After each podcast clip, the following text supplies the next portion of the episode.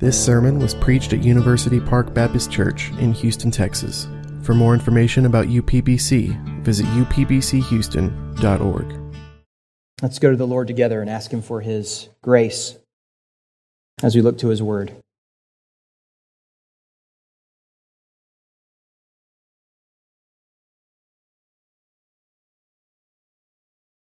Jesus, you are our hope, and you are a living hope.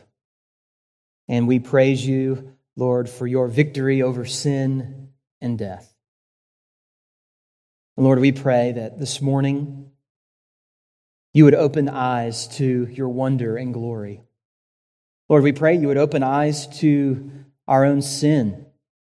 If we have walked through life, maybe comparing ourselves to others or, or, or thinking that really our hope is within ourselves, oh Lord, would you expose that, we pray. Would you open us up to truth that you might save us? Save us from ourselves. Save us from our sin. Show us Christ, Lord. We pray he would be exalted and lifted up in our time together. We love you. We trust you. We ask you to be glorified. We ask, Spirit, that you would be at work in this time. Be our teacher, we pray. In Jesus' name, amen.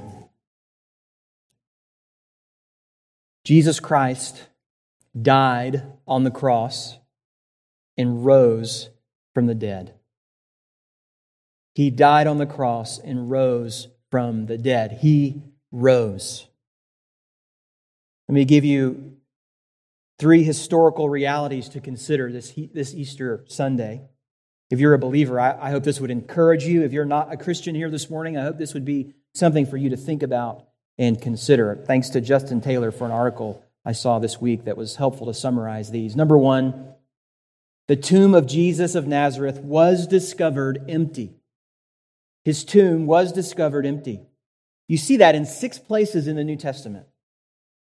Luke and Acts, John, Paul mentions it in 1 Corinthians, Mark, and Matthew.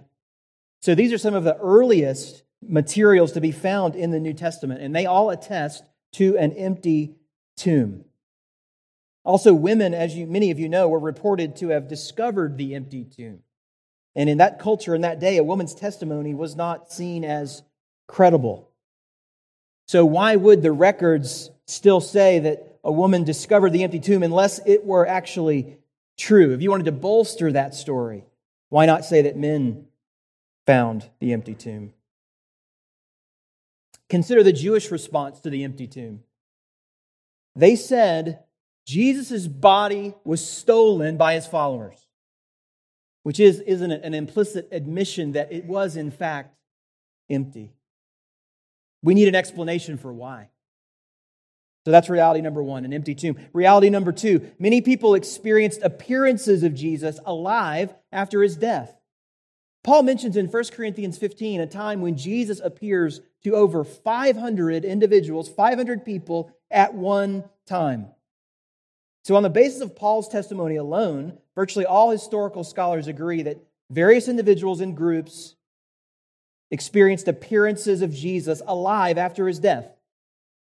Gerd Ludemann writes It may be taken as historically certain that Peter and the disciples had experiences after Jesus' death in which Jesus appeared to them as the risen Christ.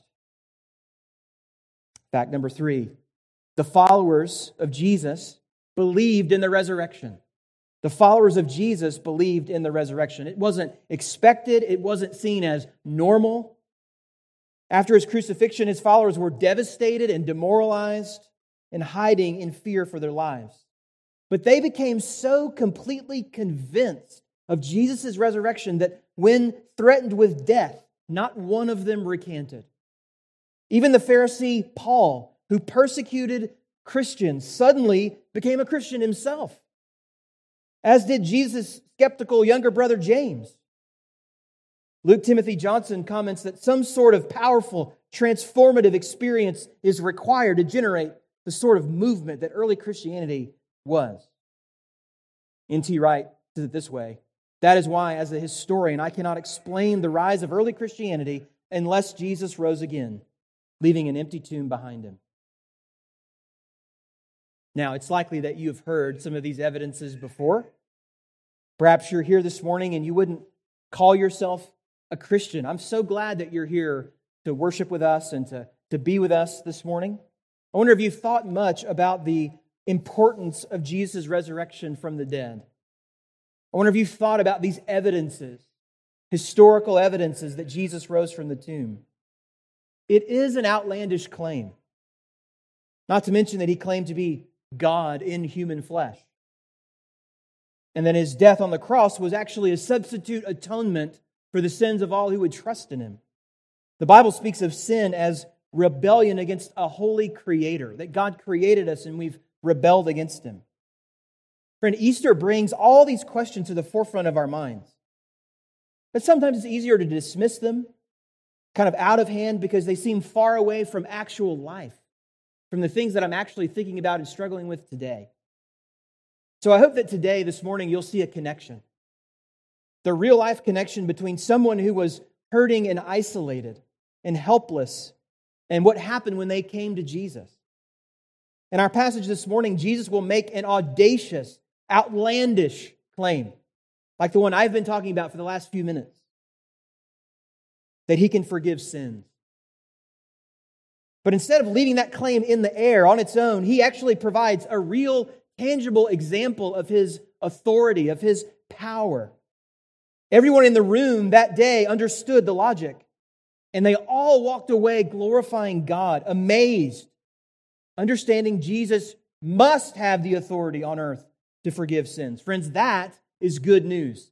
Easter is good news. It's about good news. So, our church is praying for you, friend, that if you're not a Christian, that you would walk away today a new person, like the man in our story does. That you would carefully consider this story that we're going to talk through, and that it would land on you by God's grace. That you have eyes to see who Jesus is and to trust him. He's going to narrow down your options. If you have options and ways of sort of dismissing him and not paying attention to him and thinking of him mainly as a religious leader, one of many, he wants to kind of push those away in passages like this. So I pray that you would give him your full attention. And for you that are a believer here this morning, Christians, members at UPBC, he wants our full attention as well. He's teaching us in this passage about himself. He's teaching us about loving our neighbors. He's teaching us the urgency of leveraging our short lives for his purposes. So look with me at our passage here in Luke 5, beginning in verse 17. This is God's word. On one of those days, as he was teaching, Pharisees and teachers of the law were sitting there who had come from every village of Galilee, in Judea, and from Jerusalem. And the power of the Lord was with him to heal.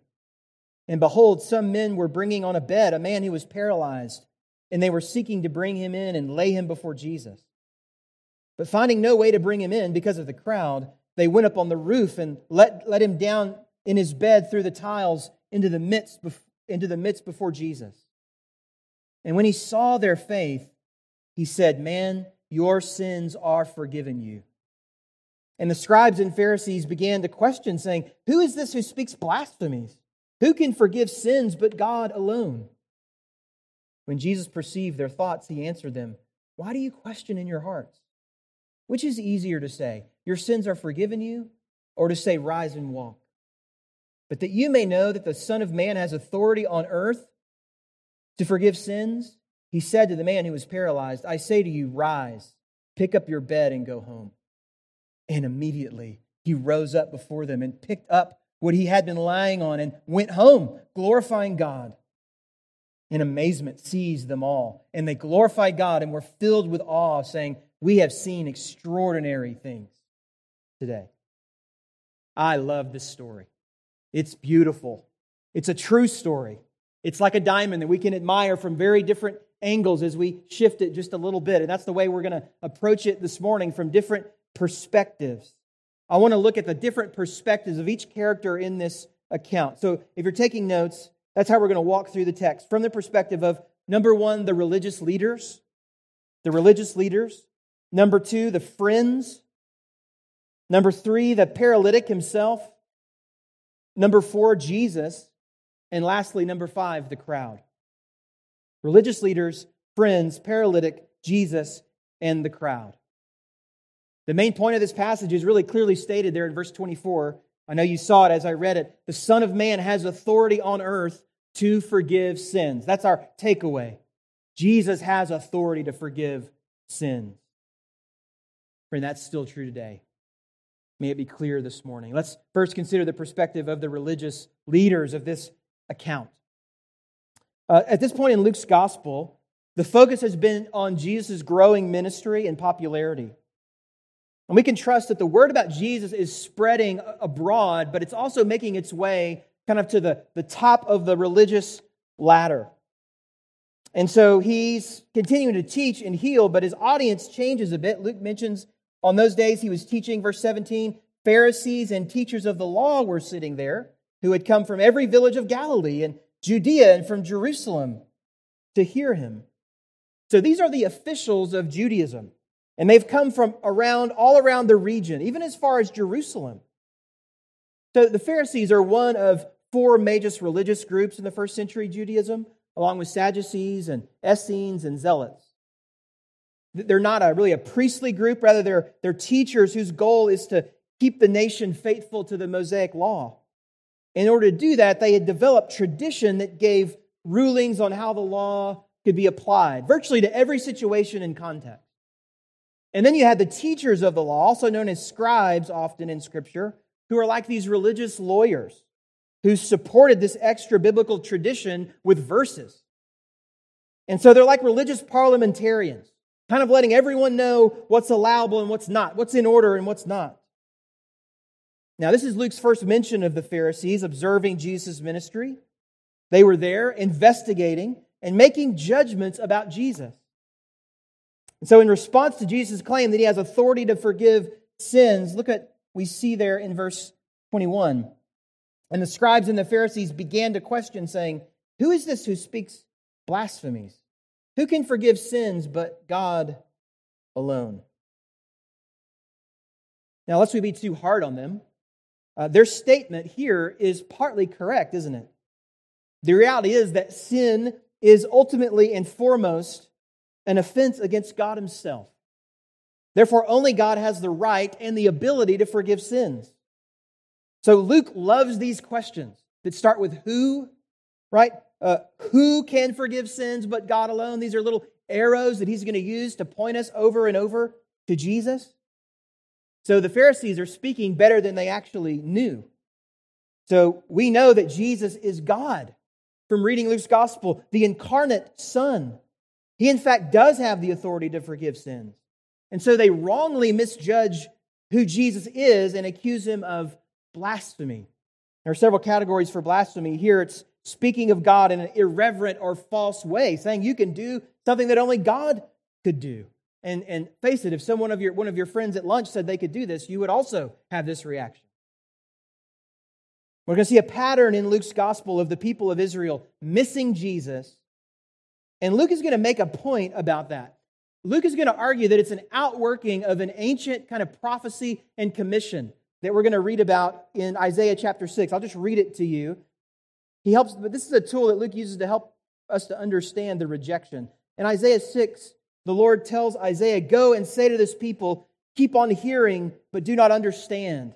Keep on seeing, but do not perceive.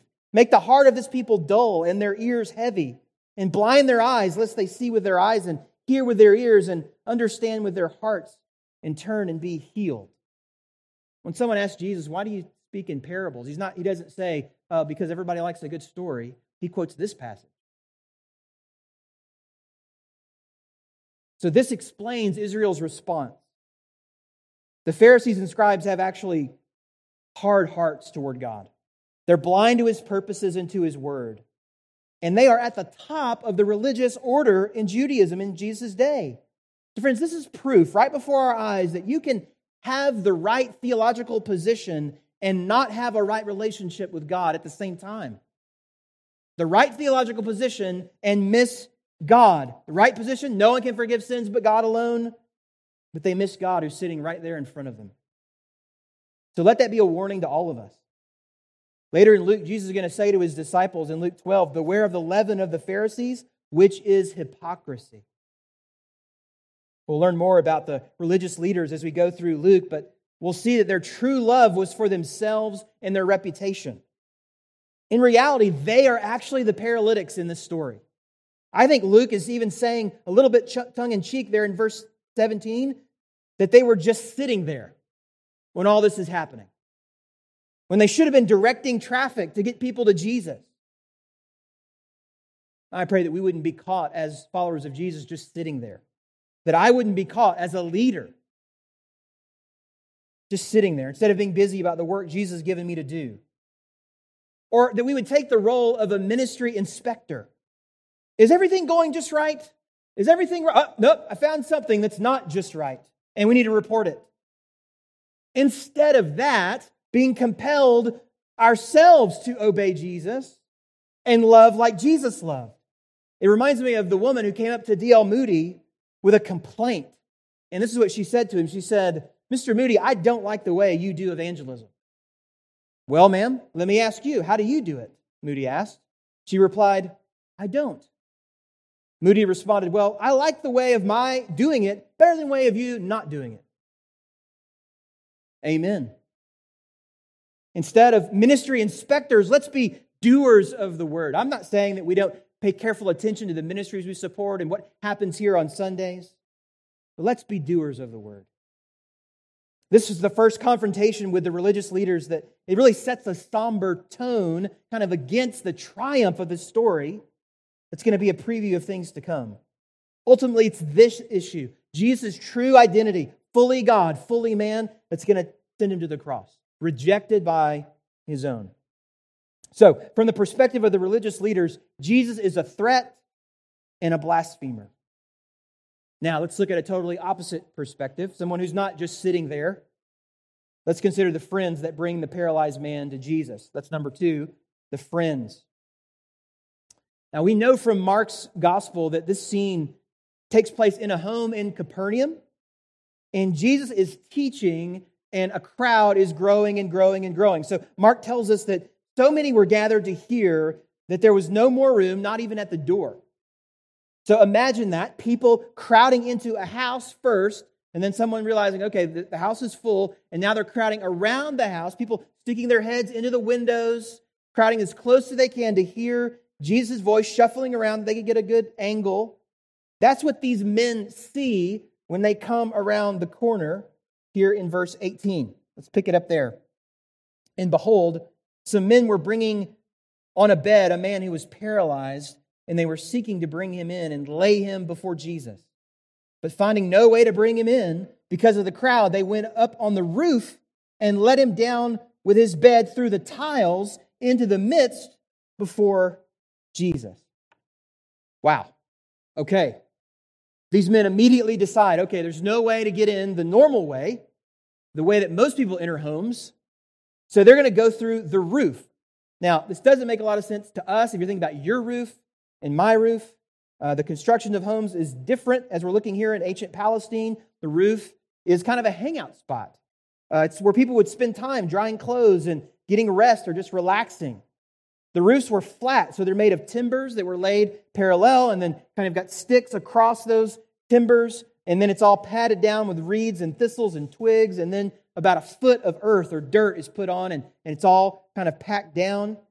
Luke mentions tiles here. That could be a, just a way of referring to the material in a general way. And then usually homes would have a staircase on the side leading up to the roof, which is likely what the men saw in their urgency to, to go on up. Who knows if this was their plan from the beginning? They just see an opening and they go. Once they're on the top of the roof, they decide to dig through it.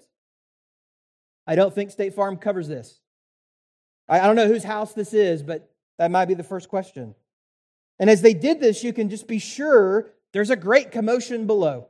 The roofing materials are falling on the people, likely on Jesus and others. Likely he stops teaching, and everybody just stands back and is wondering what is going on. And then eventually light begins to shine through the roof. And then it seems on the spot, they rig up some sort of pulley system to lower this man down from the roof onto, onto his bed. This is a crazy, creative effort to get this man to Jesus. Who knows how long this process took? But we know that it was motivated by an urgent faith. They had to get their friend to Jesus no matter what it took.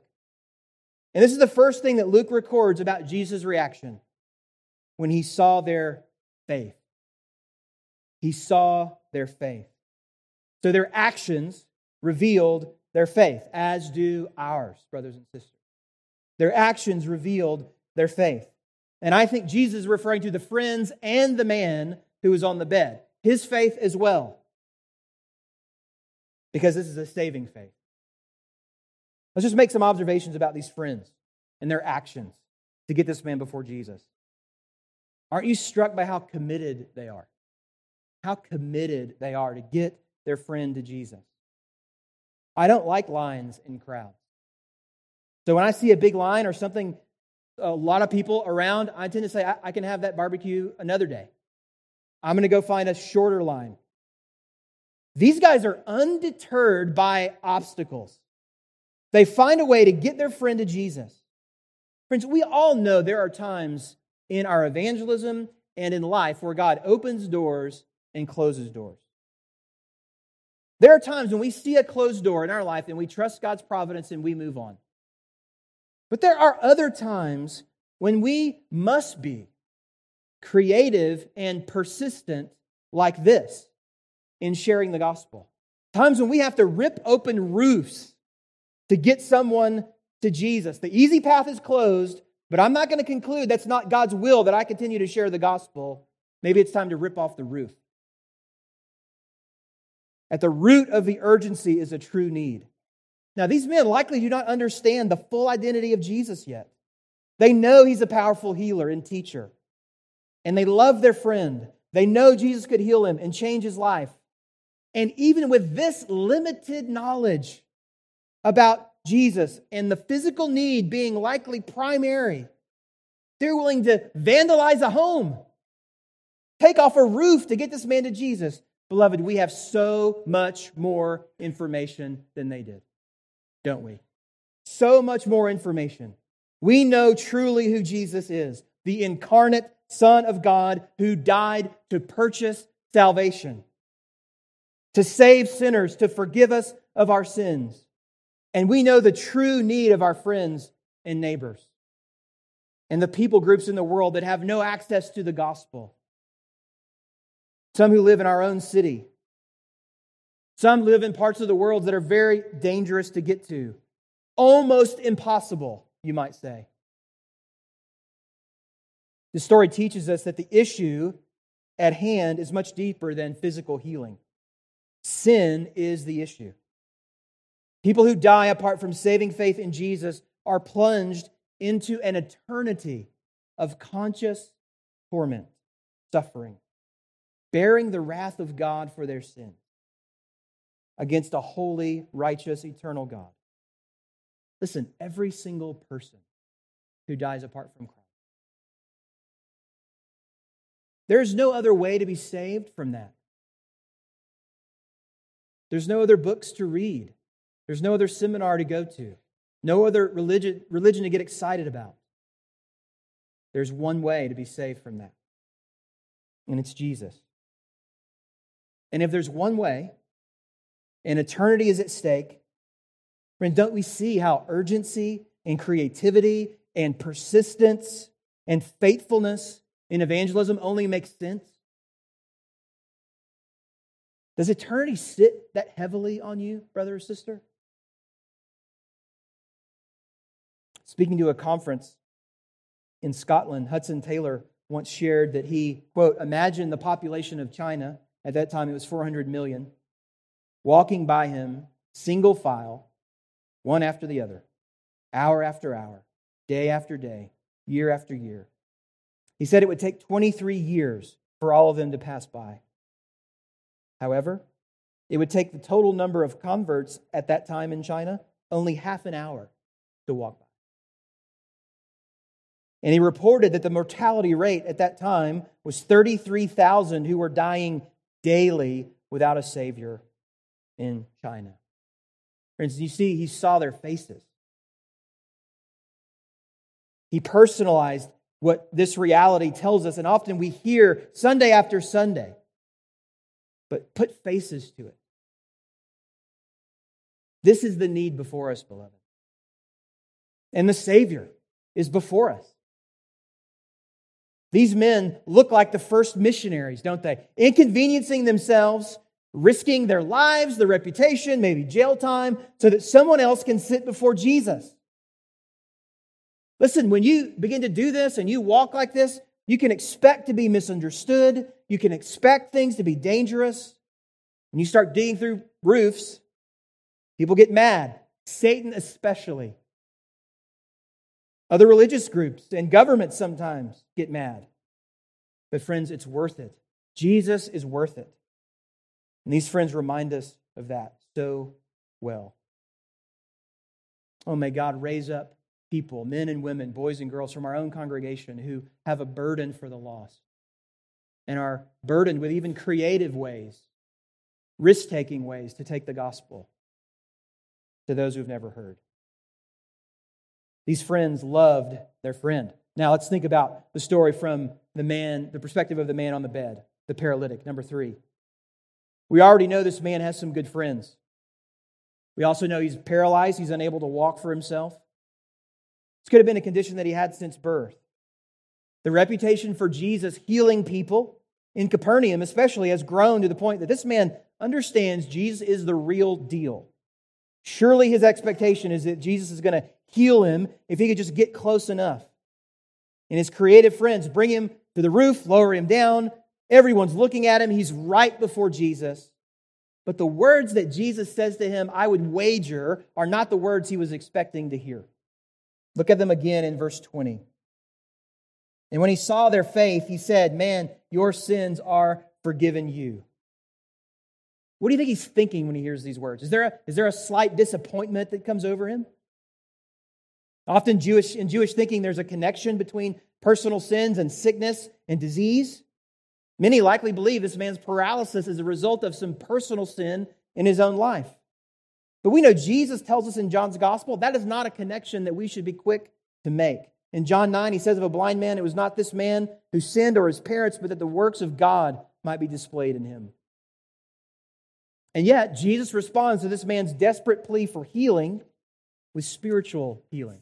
He wants to be physically healed. Jesus heals him first spiritually.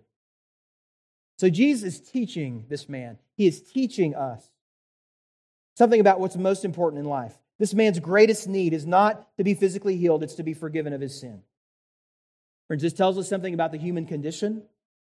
You could even be paralyzed, unable to get around with the help of your friends, lying motionless on a sick bed for your whole life and be full of sin. Your greatest need still being forgiveness, being guilty before a holy God. The physical diseases and the suffering that we endure and that we've seen throughout the Gospels are pointers and reminders that this world is broken and darkened because of sin. And our bodies are affected by sin. But our deepest problem is the guilt that we have before a holy God for essentially spitting in his face turning our backs on Him as our Creator and loving Father, living lives our own way. Jesus says things like this that make it clear. And if your hand or your foot causes you to sin, cut it off and throw it away. It's better for you to enter life crippled or lame than to have two hands and two feet and be thrown into the eternal fire. In other words, it's better to limp into heaven than run full out, healthy, and vital into hell. So this man is confronted with his sin, but Jesus doesn't leave him in his sin. Because of his faith in Jesus, he is forgiven. Jesus sees his faith and forgives him. This is not a perfect faith. This is not even a holistic faith. This is probably an incomplete faith if we were to look at it on a theological exam. But it's not a generic faith or a general optimism. It is faith specifically, uniquely, solely in Jesus Christ. This is saving faith for us. And this faith changes this man's eternal destiny.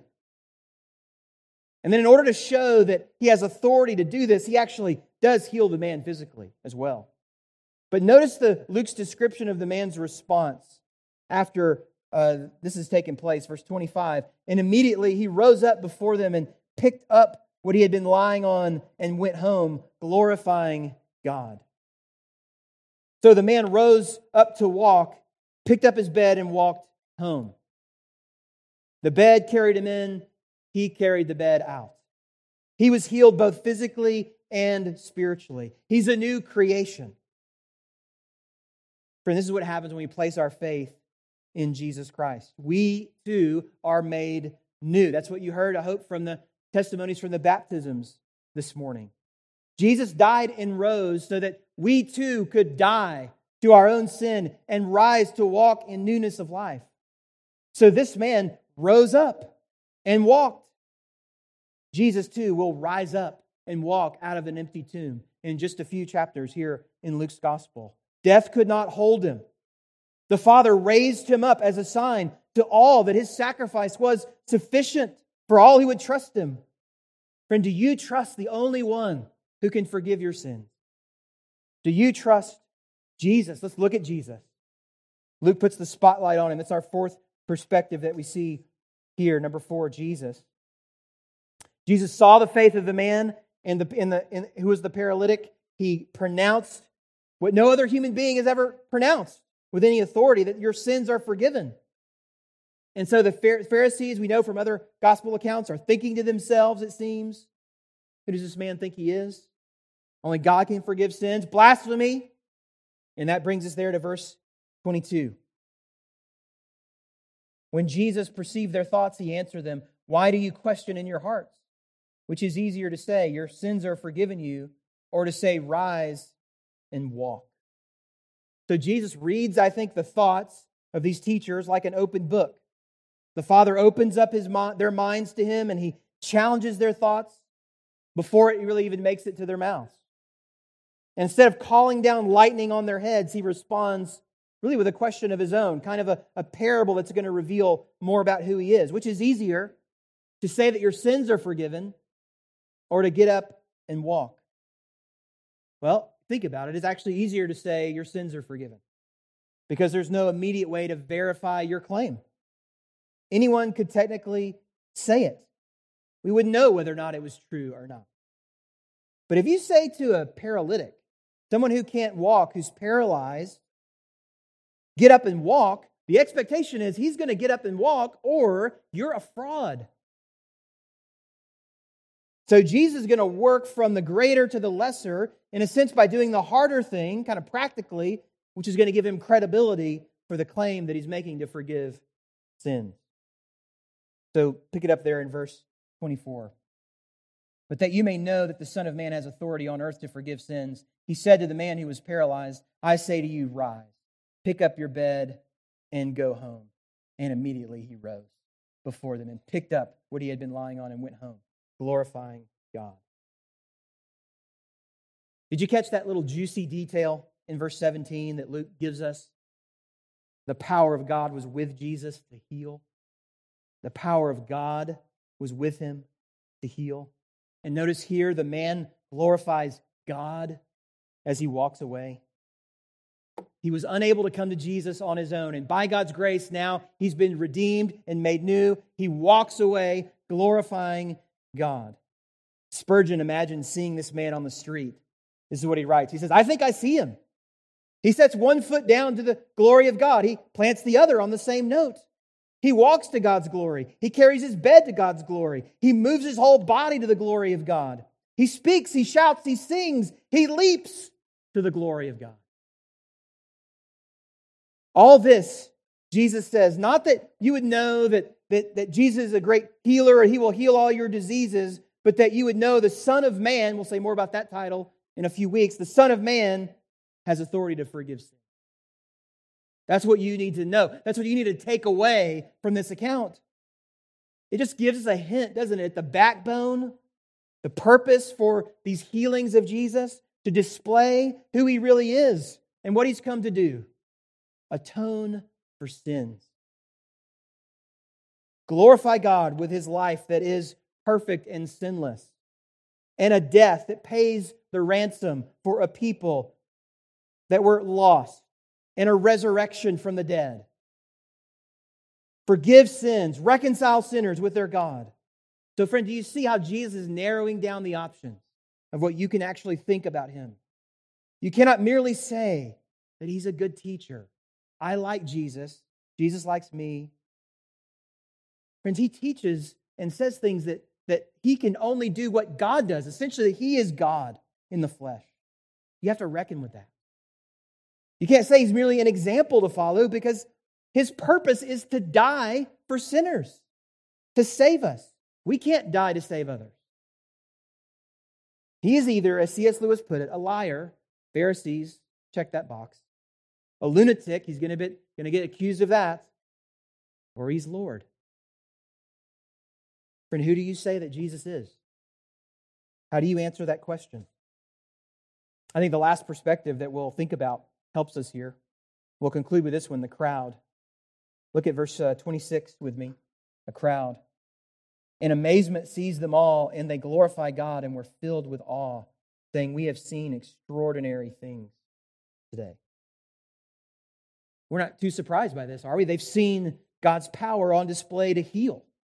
They've seen the kind of healing that you would not ever forget uh, bones being reshaped, legs being strengthened and lengthened, that they were once withered, a life change before their eyes, a man who hasn't stood up for maybe his whole life, stand up and walk. We have seen extraordinary things. So amazement and awe gripped them to the core. So God's power on display. But what sticks out to me is that Luke doesn't record anyone saying, raising their hand, uh, Jesus, now could you forgive my sins? Now can you forgive me? I'm a sinner as well. I'm like the paralytic. I need to be forgiven. So, having eyes they do not see, ears they do not hear. Friends, this is easy to do, even on Easter. Even on Easter. Hear a sermon about Jesus, walk away thinking, okay, that felt right, it was good, yeah, I like that. But back to normal. Back to normal. Friend, don't miss Jesus. It's all about you now personally responding.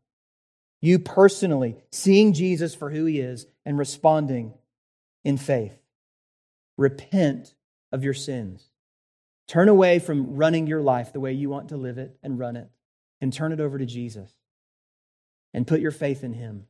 He died to purchase salvation for you, to forgive your sins.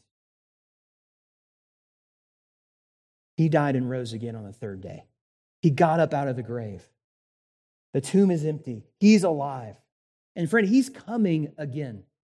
He is coming again. Listen to what Paul says in Acts 17. The times of ignorance God overlooked, but now he commands all people everywhere to repent because he has fixed a day on which he will judge the world in righteousness by a man whom he has appointed.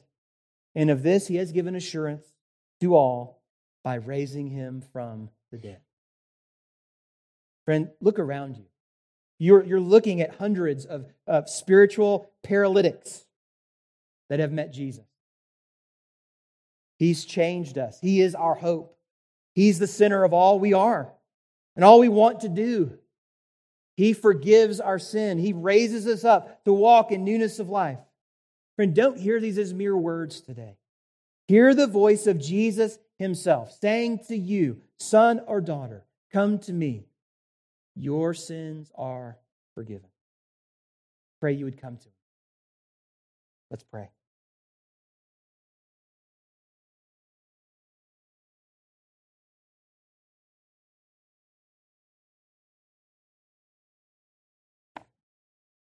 Lord, we thank you for your word and for the privilege it is to gather as your people. Thank you for the Lord's Day. Thank you every Sunday that we're reminded that you are alive and reigning and coming again. Lord, we pray that this reality would land on us and sit on us in a, in a way that produces the kind of loving urgency that we see in this passage, the kind of real, honest understanding about ourselves and our need for Jesus. Lord, we pray that we would be a faithful witness in this community. We pray we would be humble, knowing that we too came in on a mat. Nothing we did commended ourselves to you. It's all you. You've shown your power, your grace to forgive us. You died for us. You rose for us. Lord, may our hope be in you and only you. We ask it in Jesus' name. Amen.